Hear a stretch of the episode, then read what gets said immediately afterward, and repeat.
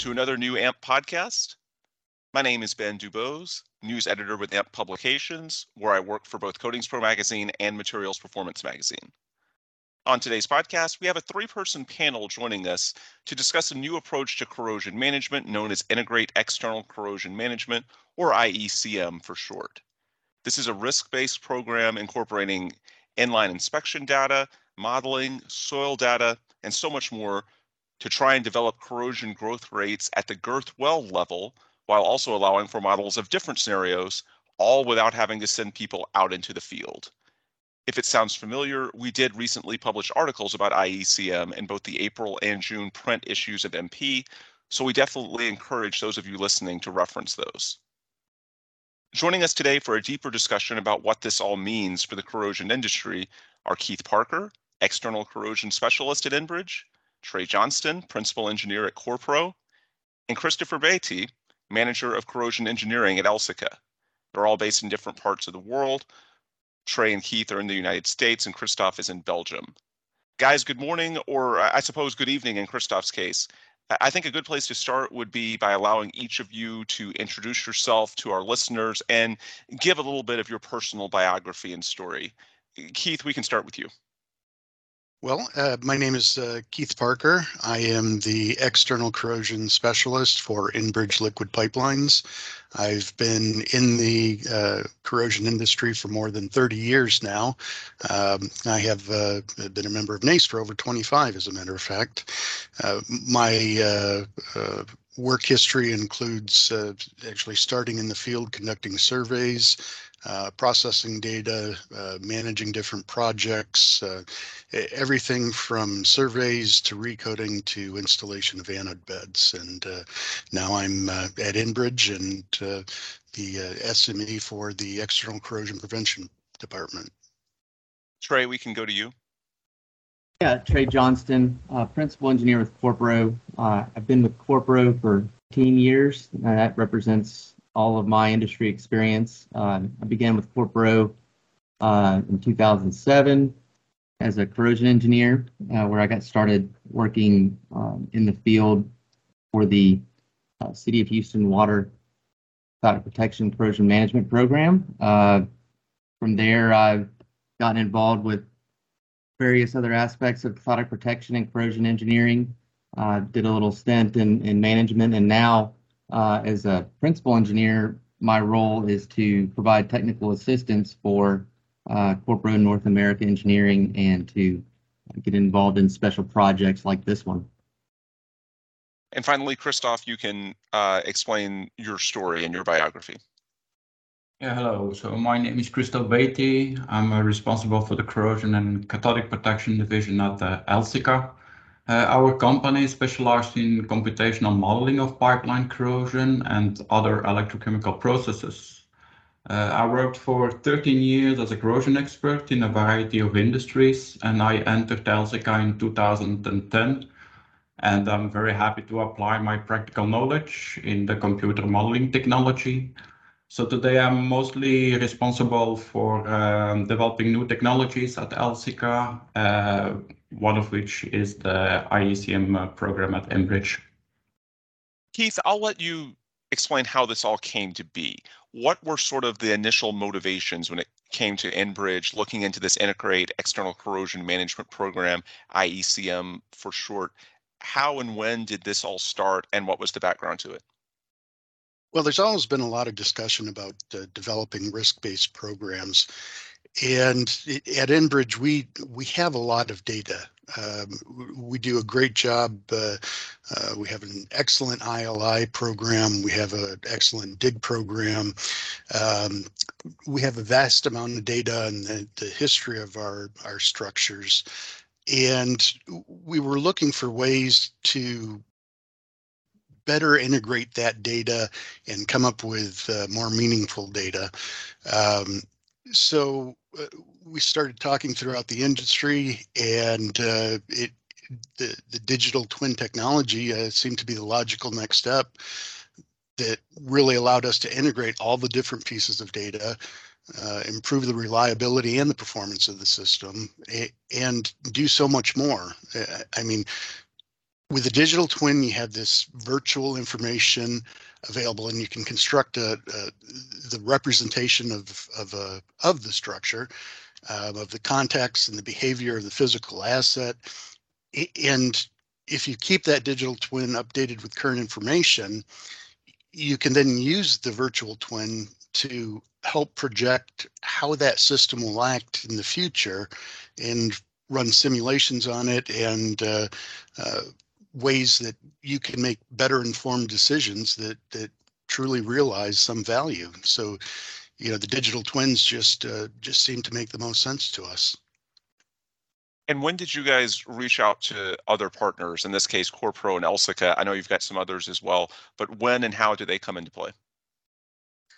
Well, over the last couple of years, we've been uh, talking with with Elsyca and and other groups um, about our our goals and our objectives, um, and uh, you know they've they've played a big part in in developing that. Um, I, I, would say probably the last uh, uh, three to five years or so uh, that that we've been uh, we've been talking about this. Trey, what's Corrpro's role in this project? I'll defer to you on that, and we're trying to figure out how all of this works together. So I think you know Keith did a great job of, of explaining kind of all the different pieces and, and groundwork that have been laid over the past several years uh, within Enbridge, uh, all the the technologies that they've explored and uh, different groups that they have and their their capabilities. Um, so Corrpro what we what we do is we also have uh, various SMEs varied with varied backgrounds um, that we can bring to bear to help with the development of the integration of all these of all these pieces and technologies. So my role is primarily to understand the work that's been done uh, by Keith and you know the various groups that have been involved in the past, where we want to go with it, and then bring Corrpro's uh, technical resources to bear to, to aid and facilitate with the development. Christoph, what are some of the things that Elsyca has done to this point? What is uh, Elsyca's role as we sit here in 2022? Yeah, so as mentioned, Elsica is uh, specialized in developing uh, computational models. So for this particular project, we have uh, mechanistic models in place that forms uh, the basic for the digital twin concept that um, Keith described. So these models are based on finite and boundary element methods. And uh, what we do is we build a digital twin of the pipeline networks uh, that represents the physical pipeline assets as well as the associated CP system and the corrosion prevention systems. And uh, these models compute the CP current that flows from the anode to the pipeline and back to the rectifier. Uh, and that is modeled in a three-dimensional space. We can also add uh, um, high voltage uh, power lines and third-party pipeline systems. So in the end, with these models, we compute the pipe-to-soil potentials and the current densities along the pipeline, and that's calculated for the full length of the network uh, with the granularity level of the pipe joint. So basically, we use Enbridge data, which are pipeline properties, ILI data, survey, and monitoring data, to calibrate the models uh, such that they represent the real world uh, conditions of the pipeline. And then uh, we can also check the performance of the corrosion prevention system. Uh, as said, uh, interference from third-party systems like high voltage power lines and, and transient systems can be included as well in the model. So you get a kind of uh, a, good representation on uh, the external corrosion threats uh, that may occur on the pipeline. So, so far we have computed a significant portion of the Enbridge pipeline network. Uh, the simulations first start by computing the on potential on the pipeline, and then we iterate on the unknown conditions, which most of the time are uh, the coating conditions. And after these iterations, uh, we obtain a good alignment with the pipe to soil potential measurements at the test stations. Uh, and once that we have a robust model, you can further uh, explore the model and use the model to um, uh, investigate kind of what if scenarios. So this means, for example, you can determine what is the most critical rectifier in your system, uh, where you have to install remote monitoring devices in the most strategic uh, test stations locations.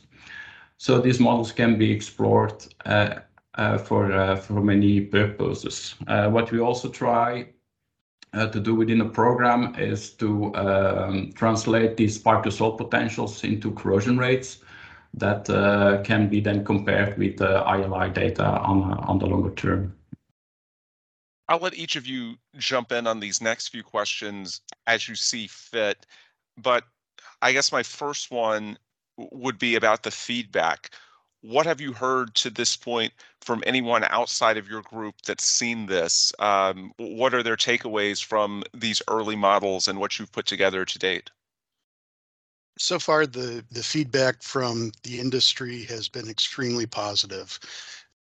There are a, lot of groups individuals who feel that this is this is the direction that corrosion management needs to go uh, that we go beyond uh, just looking at a, a potential measurement and look at uh, the system as a whole.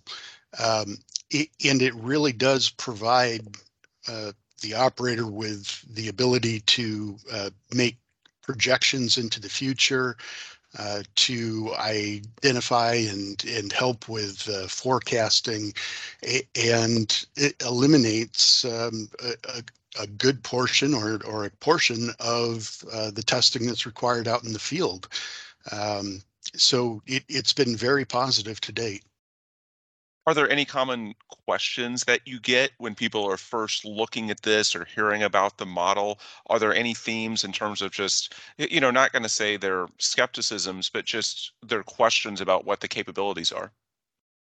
Well, probably the the thing that uh, uh, most of the companies do ask about or or inquire a little bit more about are you know the the ability of of the digital twin to um, optimize your system, uh, to to look at the influence of your different anode beds and identify the optimal outputs of your rectifiers um, it, and the ability for that just you know to potentially decrease the risk of interference and uh, possibly increase the the lifespan of the of the anode bed. Um, it, and also uh, with the what if scenarios, uh, being able to run multiple scenarios and and identify the uh, the best locations or uh, the best types of of anode beds or uh, the impact that bonds will have or may have on on a particular location. Um, it it, uh, it, it's probably the biggest thing that uh, other operators comment on what are some of the next steps as we move forward from here? What are you guys for the remainder of 2022 as we get towards 2023? What's next in the development of this system? Yeah, so um, essentially, what we've started with, as I mentioned before, is we know what the pieces are, the pieces to the puzzle that we need to integrate, and uh, from there we've we've created a framework of a process, uh, which feeds into what do we do next? The, the answer to that question is well, we have to start doing the work, um, which means case studies. We've already uh, started uh, our first major case study, which you know the, you mentioned the two articles previously have uh, you know given the description of the the background on those. Um, so with those case studies, we formulated uh, validation testing plans, uh, getting out in the field and executing those plans uh, to support our conclusions with our case studies, I think is going to be very important to uh, continue the development of the program. So, um, you know, the program itself, as mentioned in the introductory article, is it represents a continuous improvement cycle. Every year we do this, we get we gain more knowledge and better understanding of how the pipelines are are are being operated and the and the threats that are out there. Um, we're we're following the same kind of process in the development of the program itself. So framework feeds into case studies, validation testing, and then we take what we learn and we put it back into the to the process in, in a continuous improvement cycle. Uh, and then from there, we we expect to continue with case studies until we've done enough of them to to feel like we've got a representative uh, mix of different uh, conditions in the field uh, to make this program really work for for anything we might throw at it.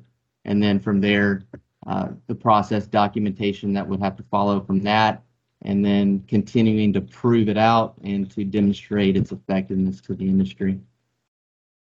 Trey, as a quick follow-up to that, uh, just at a high level, uh, what were the case studies that I know you've published a couple of them in MP, but you mentioned the conditions.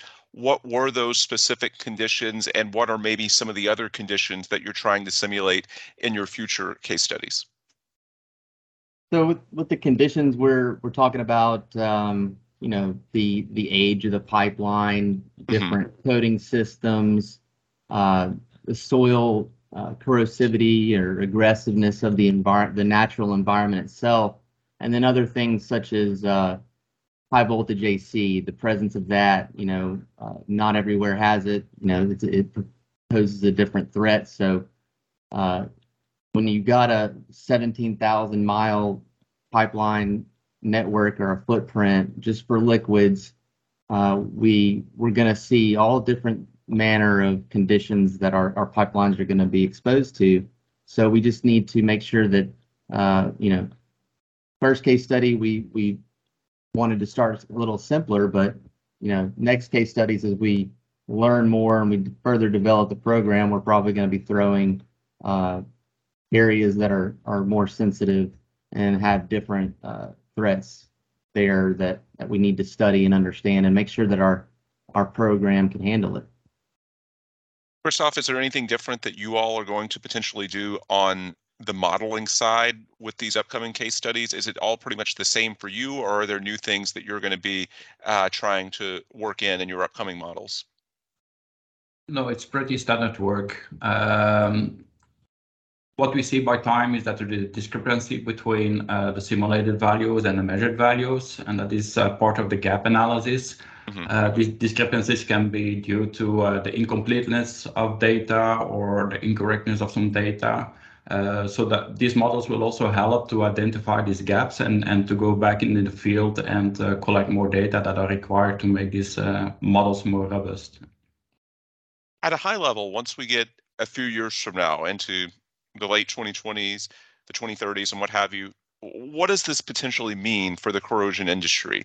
What can this uh, assuming it continues to scale and you continue to have success and your further analysis of these case studies, what can this ultimately do for day-to-day operations in this industry? Well, we think that this is uh, really a game changer for for corrosion management. Uh, you know, not only are we able to run the simulations without sending people out in the field, uh, but but you know we can identify the the test stations that are most important um, that that determine the the uh, adequacy of CP. Um, and we can identify the identify the the rectifiers that uh, influence and how they should be optimized. But even more than that, uh, we can make decisions based on risk um, and and acceptable risk. Um, so that we're not uh, uh spending resources and uh, spending time um, just trying to to achieve compliance with with a, a specific criteria. Um, because we we know that uh, it, just because you don't have uh, compliance with a certain criteria it doesn't mean that you will have corrosion for sure, um, and that uh, just because you do achieve compliance with the criteria, it, it doesn't mean that you won't have have corrosion. Um, the possibility exists on on both sides. Um, so with with the digital twins, with the IECM program, we're really looking at at uh, uh, the relative risk and corrosion growth rates and um, a, a more well-rounded view of of what uh, uh, corrosion management should be. Just in terms of the timeline, do you have any idea yet as far as what the next few years might look like? Well, this year we are are focusing on uh, validating the accuracies of the digital twins, Mhm. um, as well as uh, finalizing the uh, high-level process development. Um, and then uh, next year we hope to get into more complex models that we can evaluate and uh, validation of those as well as uh, validating or, or running the models on um, some of our lines and assets uh, that have uh, um, more potential in them. Um, so uh, so we can see what what the results are for those. Uh, we're we're also doing a lot of of what we call back testing, where we're actually taking the data from say five, ten years ago and uh, running the models on that and then comparing it to um, how things actually turned out uh, based on the ILI runs and and the examinations uh, in the field so we can you know see if there are any gaps in it or or how accurate uh, our models were.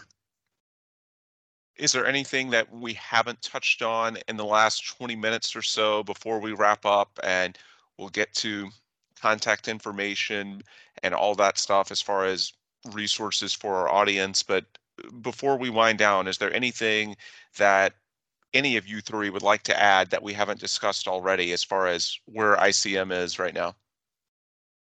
Yeah, Yeah, I I- would. Sorry, Trey, go ahead. No. Okay. Um, yeah, I was just gonna say, you know, for me, the what this represents is uh, external corrosion management program activities, the day to day, basically catching up with the technology that's been being developed over the past decade. Um, to me, this is like Keith said, it's a game changer.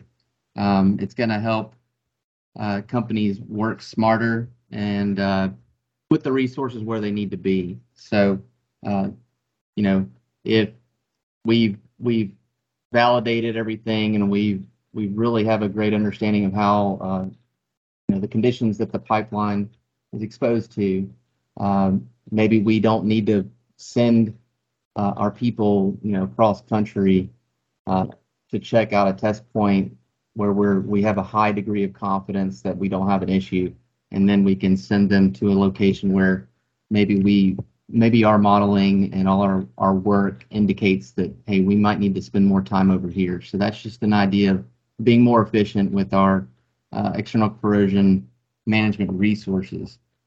And I think by doing this, we're gonna we're gonna be improving the safety of our our per, not only our personnel but also the public. Um, so I'm just I'm very excited to be a part of the team. Um, I think it's going to be once we we roll it out and, and prove that it works, it's going to be a great benefit to uh, not only asset operators but also uh, the general public at large. Christoph, you were going to jump in? Yeah, exactly. So uh, on, on the longer term, uh, you can also use the digital twin models to, to synchronize with the RMU and survey databases to fully automate your process. So that will uh, make uh, the assessment much more easier, much faster, uh, and also the reporting of this assessment towards uh, the regulatory bodies or within the organization will be much easier.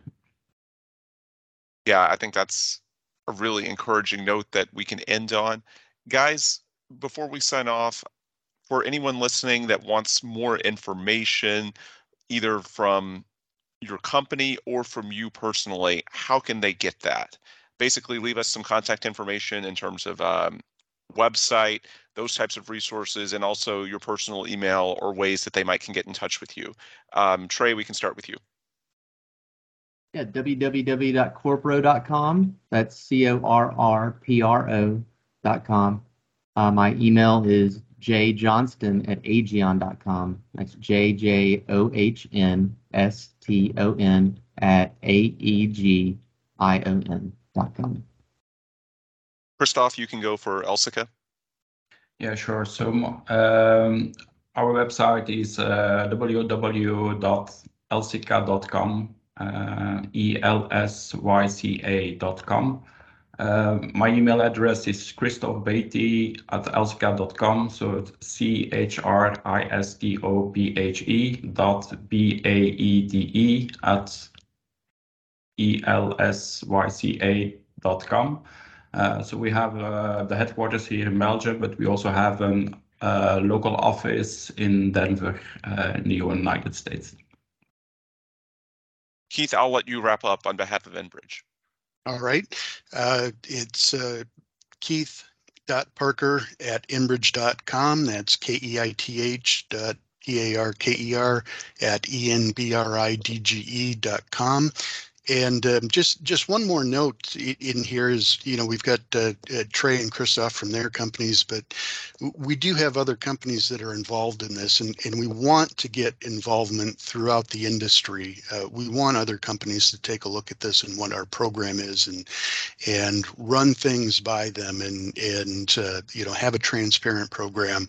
Um, for example, we have uh, uh, engineering director EDI. They're they're working on different aspects of, of the modeling and the inputs to the modeling. And we also have corrosion service uh, working on process documents and procedural documents. So um, we do want uh, industry uh, involvement in this, and, and we certainly want people to contact us if if they're interested.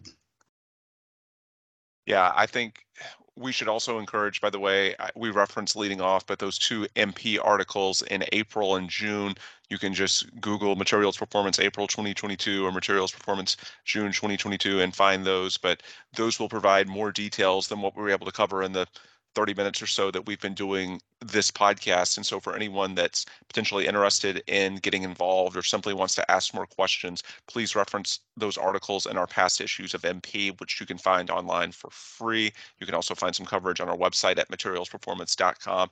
And I think that uh, can potentially answer some questions, but also give you a little bit more background on the system so that if you are interested in potentially getting more involved, that you'll have more uh, intel on exactly what your role potentially could be and what IECM is ultimately trying to do. With that, we'll sign off. For Christoph, Trey, and Keith, I'm Ben Dubose. I mentioned the Materials Performance website, materialsperformance.com, but also if you want more information from AMPP, the association, it's ampp.org. And also for Coatings Pro, the other pub that I work with, coatingspromag.com is our website for the Coatings Pro magazine by monthly publication. Folks, this is where we will wrap it today. As always, thanks for listening, and please come back soon for another new AMPP podcast.